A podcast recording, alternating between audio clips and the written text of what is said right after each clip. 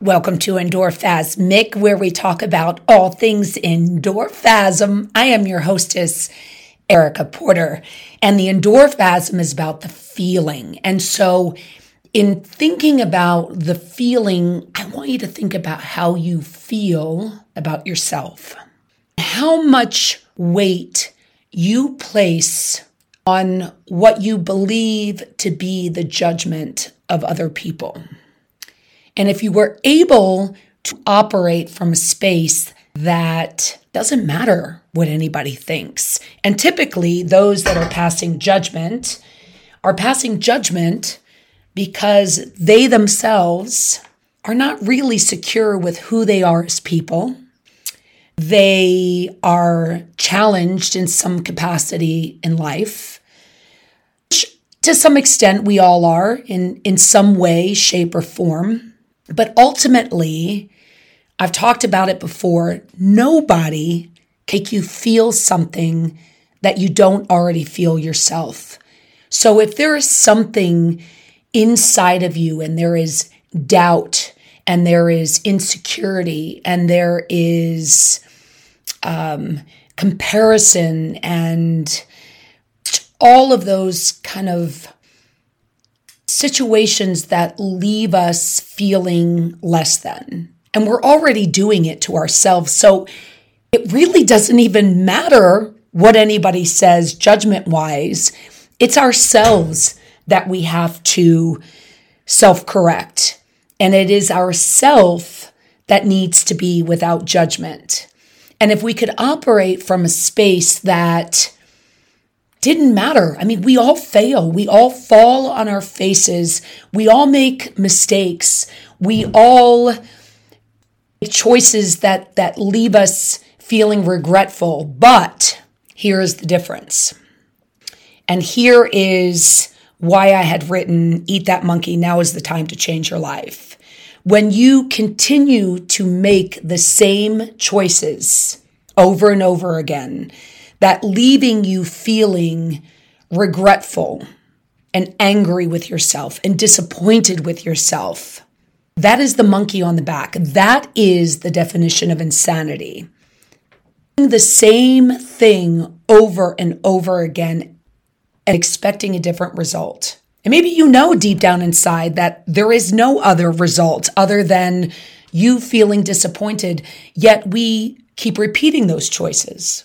So if you could operate in a space of cares, maybe it's that you're a little overweight, or maybe it's that you have a difficult time picking the right or difficult time, a difficult, um, I guess, time um, picking. You, you continuously pick the wrong partner. You are trying to fulfill something in yourself by searching for it in other people. So many different things. I mean, really, this is one of those situations where, you know, there there always needs to be in-depth analysis of of who we are, how we operate, why we why we operate the way that we do. And I believe in every situation, not just with our eating or not just with our weight or not just um, you know am i working out or not working out? It's it's deeper than that. And there's so many other situations that we really have to dig down and get to the root cause of why we continuously make choices that leave us feeling regretful my cat is in here doing some kind of gymnastics and I don't know what's happening. But anyhow, he just just fell off the table, which is kind of funny. Um, but I kind of like him doing the podcast. He makes me happy. He just does funny things. So really getting to the root cause. Why? Why do we keep doing that? So I spoke before about I was a compulsive overeater. And it started when I was in high school, when growing up, I desperately wanted to be paid attention to. And I desperately wanted to be paid attention to by the boys that I thought were just heavenly. And, you know, I was a late developer and I was, you know, average looking, but I was like the girl that the guys wanted to hang out with. And then they would talk about the girls that they liked. And it was devastating to me. And then when I entered into high school and, um, you know, I, would, I sat at a table. It was a mixed group of, you know, of people, but primarily there were more um, boys that were sitting there than girls. And would eat normally. And so caught the attention of the young men that were sitting at my table. And so they brought it up. And in bringing it up, to me, I was getting the attention that I so desperately was seeking.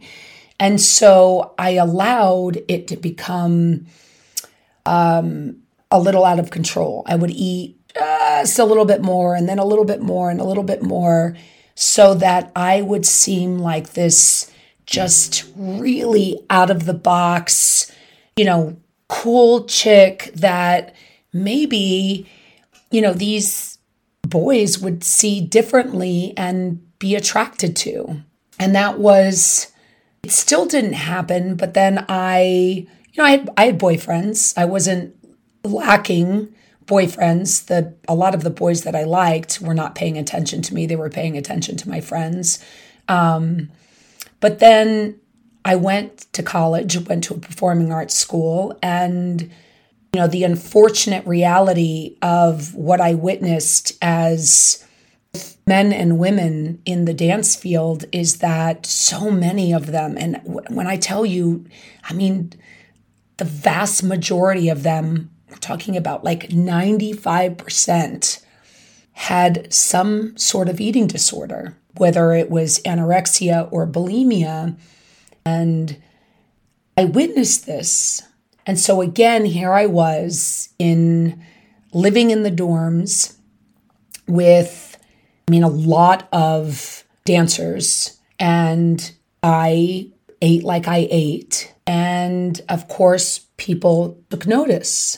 But then I was really unhappy with myself because it was, I was going overboard. And so instead of just eating like I normally would have eaten, I was eating like three times as much. And then I would go into the gym. Now I danced all day long, but I would go into the gym. And going into the gym, I would literally work out on the the stairmaster or whatever it was until I thought I had adequately burned the calories that I had eaten, which by the way is exercise bulimia or exercise um, anorexia. And I kept repeating those choices over and over again, and nothing changed. And I would go up to my my room and I would cry. And I hated myself. I hated myself because I felt so out of control. And it took a lot of work to do some really deep self analysis and realize that my desire, social acceptance, was driving this behavior. And until I was okay being me and, and recognizing that people are either going to like me or they're not, and that I did not have a responsibility to go beyond and to hurt myself in order to achieve that. And when I, and it didn't just, it wasn't an overnight process. And that's part of what drove me into becoming a personal trainer is because I became incredibly intrigued with the cause and effect of fitness. And that lasted well until I took that group fitness class and connected with the feeling. But until I addressed that, until I addressed the root cause, I was just simply going to be a super unhappy person that kept making the same choices over and over again and having that regret.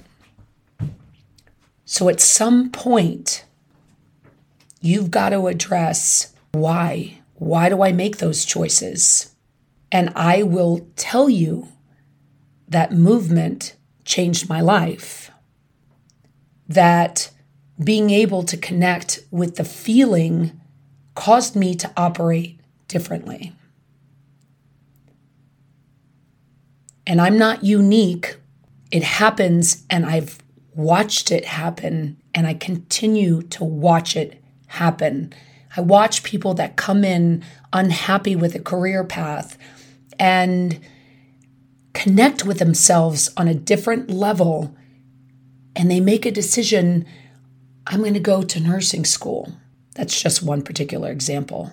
But those, I, have witnessed, I've witnessed how people transform. I've witnessed how people connect with themselves differently.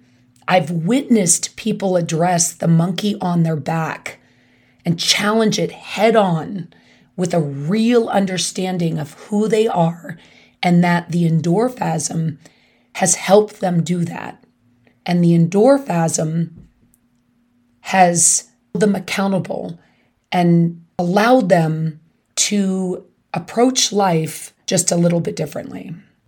So if movement is not part of your daily life, make it part of your daily life. See maybe if it just helps you to operate from a different place. Go for a walk, take a hike. You have mountains or trails or anything available to you, or a bike.